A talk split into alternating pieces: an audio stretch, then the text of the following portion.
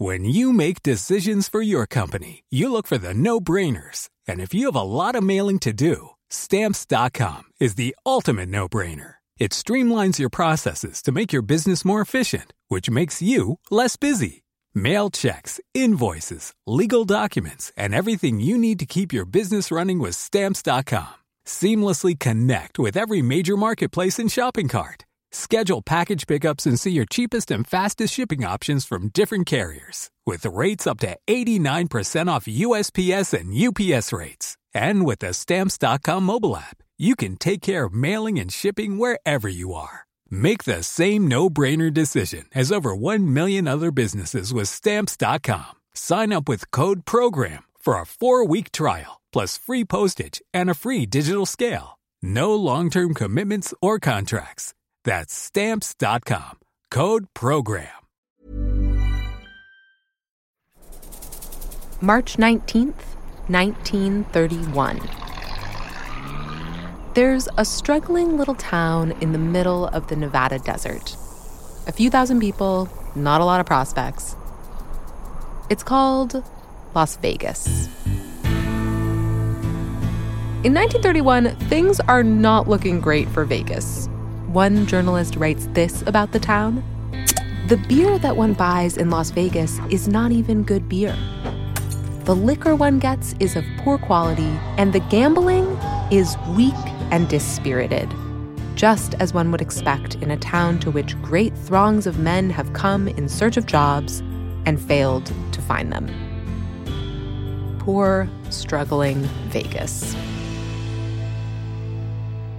But on this day in 1931, something is about to change.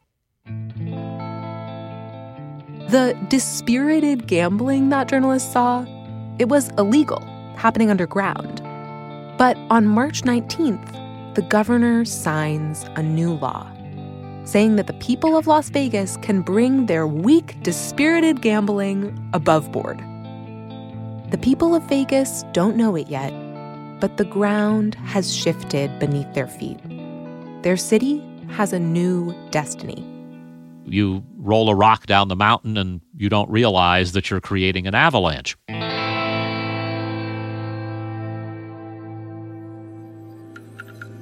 I'm Sally Helm, and this is History This Week.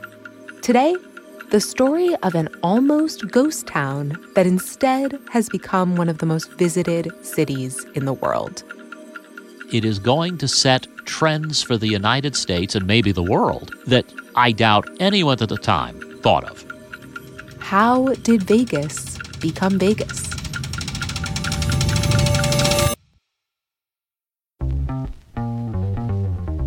Today, Las Vegas has a population of 2.3 million, and more than 41 million people visit each year.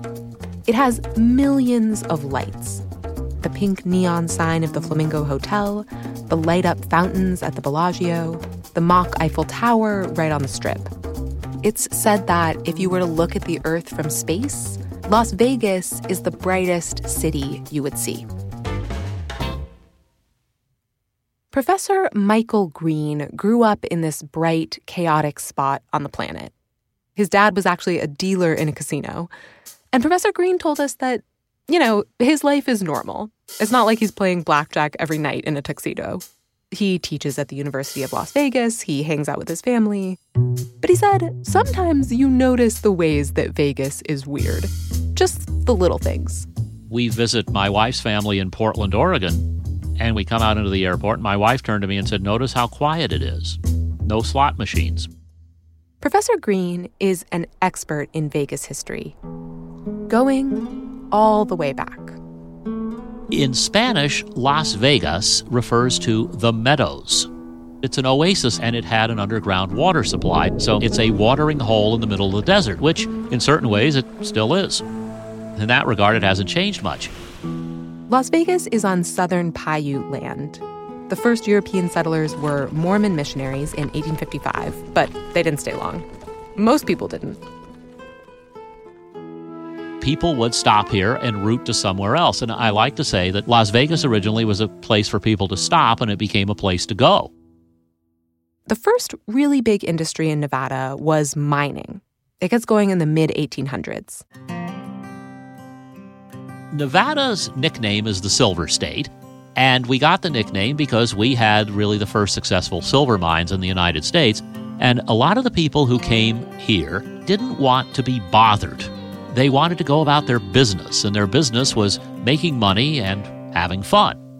Even back then, fun included gambling. Nevada actually had legalized gambling as of 1869, which was five years after statehood. And gambling was another way of the West trying to make a buck, make a living.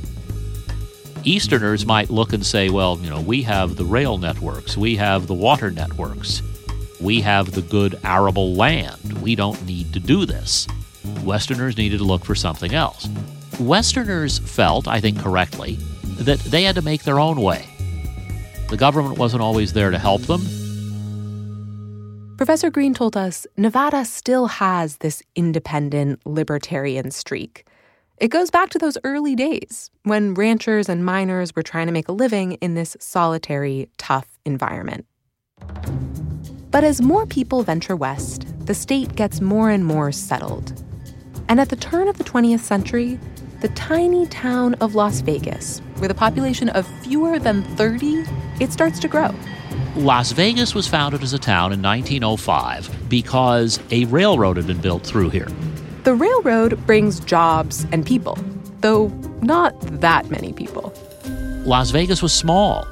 The first census after the founding of the town in 1910 showed a population of 945, and the census taker who signed it also happened to be the town drunk. And I realized maybe there weren't 945 people. Maybe there were 315 people he saw three times. But Las Vegas is still a bustling town. It has these freewheeling Western roots, and the railroad guys want entertainment. So bars open, prostitution is happening, and there's gambling. Gambling was just an extra added attraction, if you will, but not a major industry. The major industry is railroads, and in the state as a whole, it's still mining. And there's a third big industry, kind of a weird one divorce. Nevada's laws around divorce were more relaxed than the laws in other places. They had a shorter residency requirement. You only had to live there for six months before you were eligible to divorce. And so, in the early 1900s, if a couple wanted to get out of a marriage quick, they came to Nevada. And that's exactly what the state wanted, because those divorce seekers spent money on stuff like booze, prostitutes, and gambling. If they liked Nevada, they might even stay. But then there's a cultural backlash. A moral reform movement is sweeping the country. People are demanding a more ethical society. There's pressure to crack down on a lot of vices, including gambling. And in 1910, all of a sudden, Nevadans eliminate gambling and fewer people are coming to the state and spending money. This is an economic blow. It means that this burgeoning industry stops growing. Now, the craps games don't shut down entirely. Believe it or not, gambling went on even when it was illegal. Same with alcohol when that gets banned. Prohibition was going on, and Las Vegas was as dry as the Atlantic Ocean.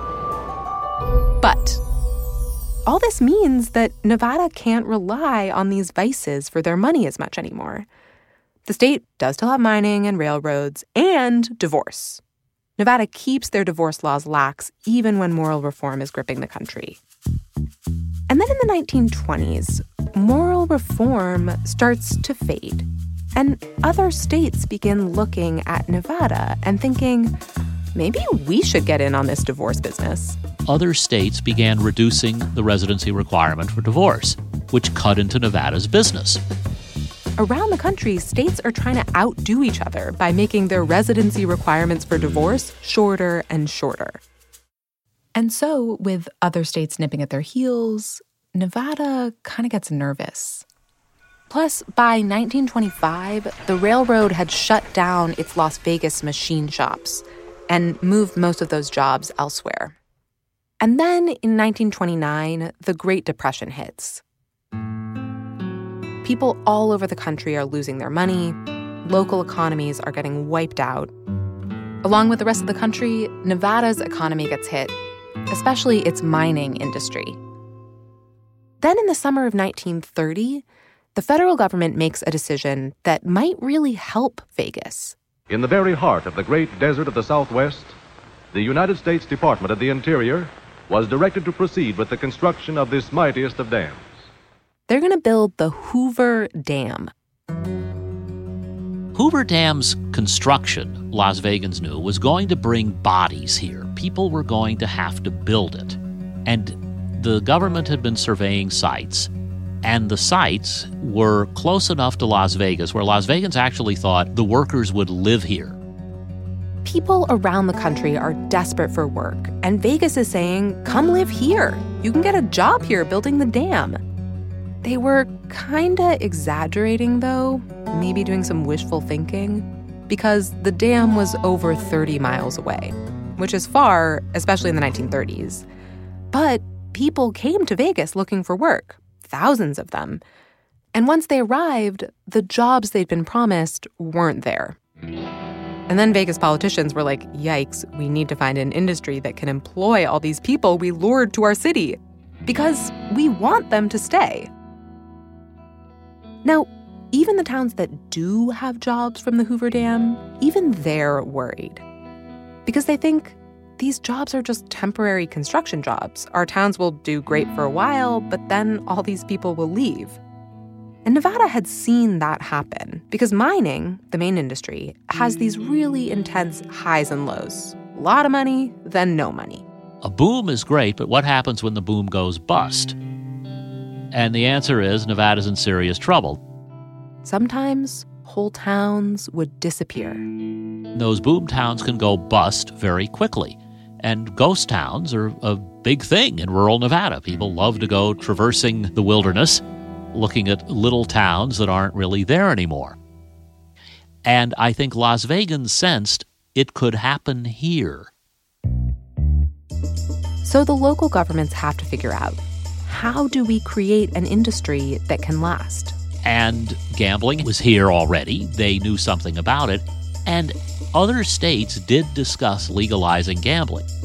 Nevada was the only one that did it. On March 19th, 1931, the Nevada governor signs that law, bringing commercial gambling out into the open. It is going to change the future of the state in a huge way. But Las Vegans kind of don't notice. The main newspaper, the Evening Review Journal, covers it, but they don't make a really big deal out of it. And in fact, the editor of the paper wrote a column essentially saying, it's going to be helpful, but don't get overly excited about it. Other papers at the time say that Reno is really going to be the place for, quote, superior entertainment. It's the big city. Not much was expected from little Las Vegas.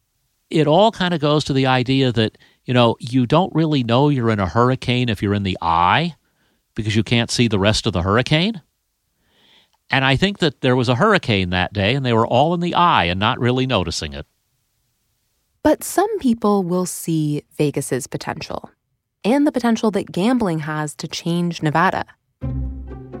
At this time in 1931, there's a rumor that a certain prominent businessman was pushing for this law. Alphonse Capone. Hmm, is that Al Capone? As in old Scarface himself.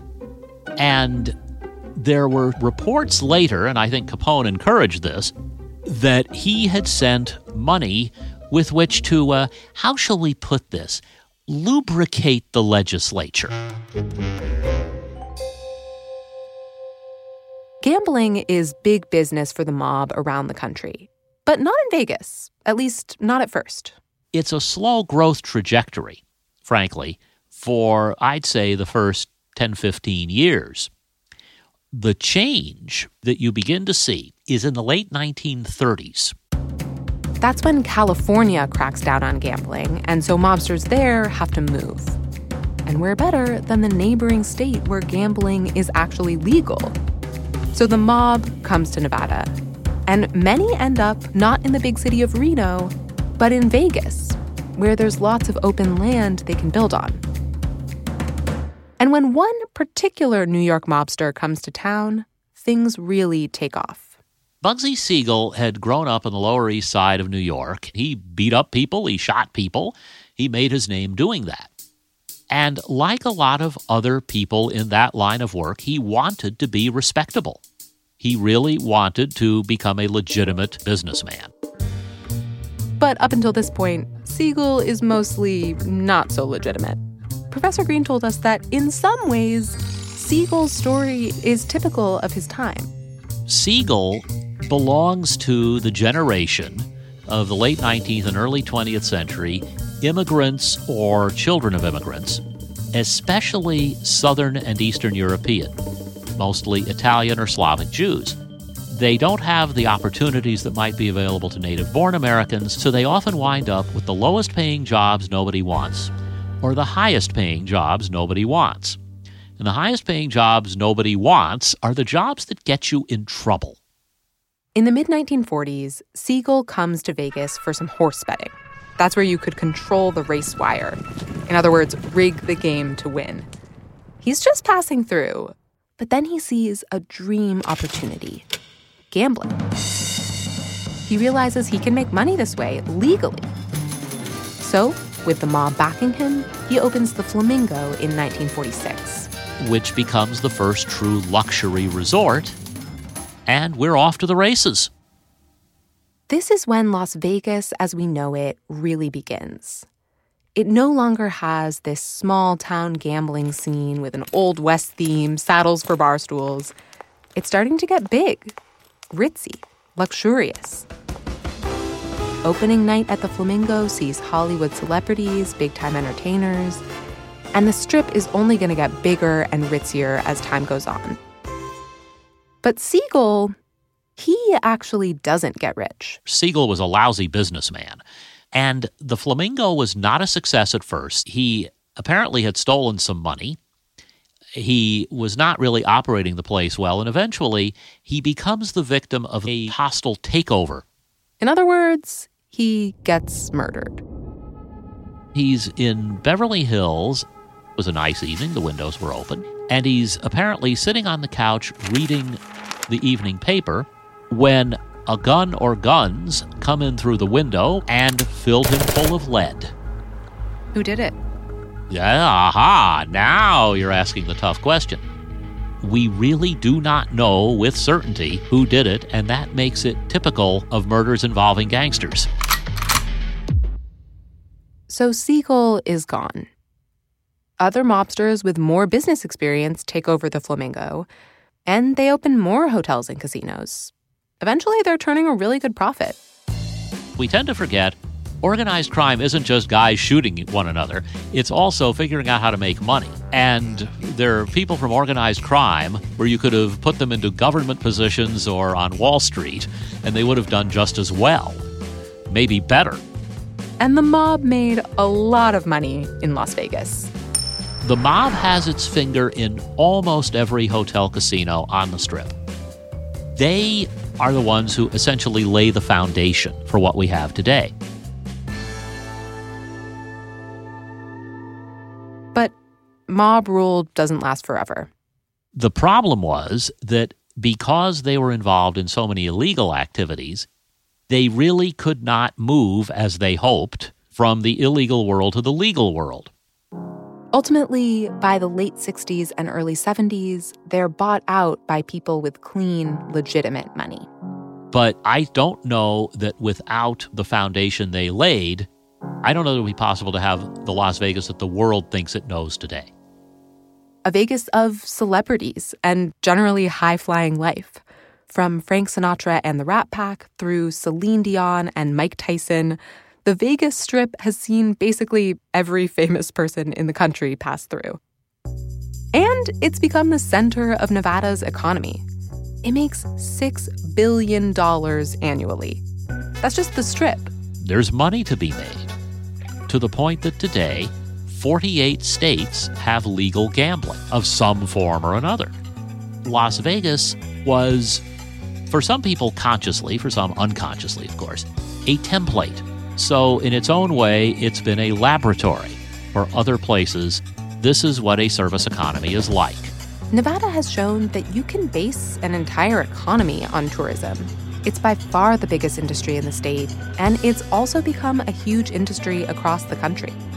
In 2018, travelers spent nearly $1.1 trillion in the US. Gambling saved Vegas. This little town in the desert is no longer in danger of disappearing. In fact, nearly three quarters of the state's residents call it home. And as for the gambling, Frank Sinatra once said, Las Vegas is the only place I know where money really talks. It says goodbye.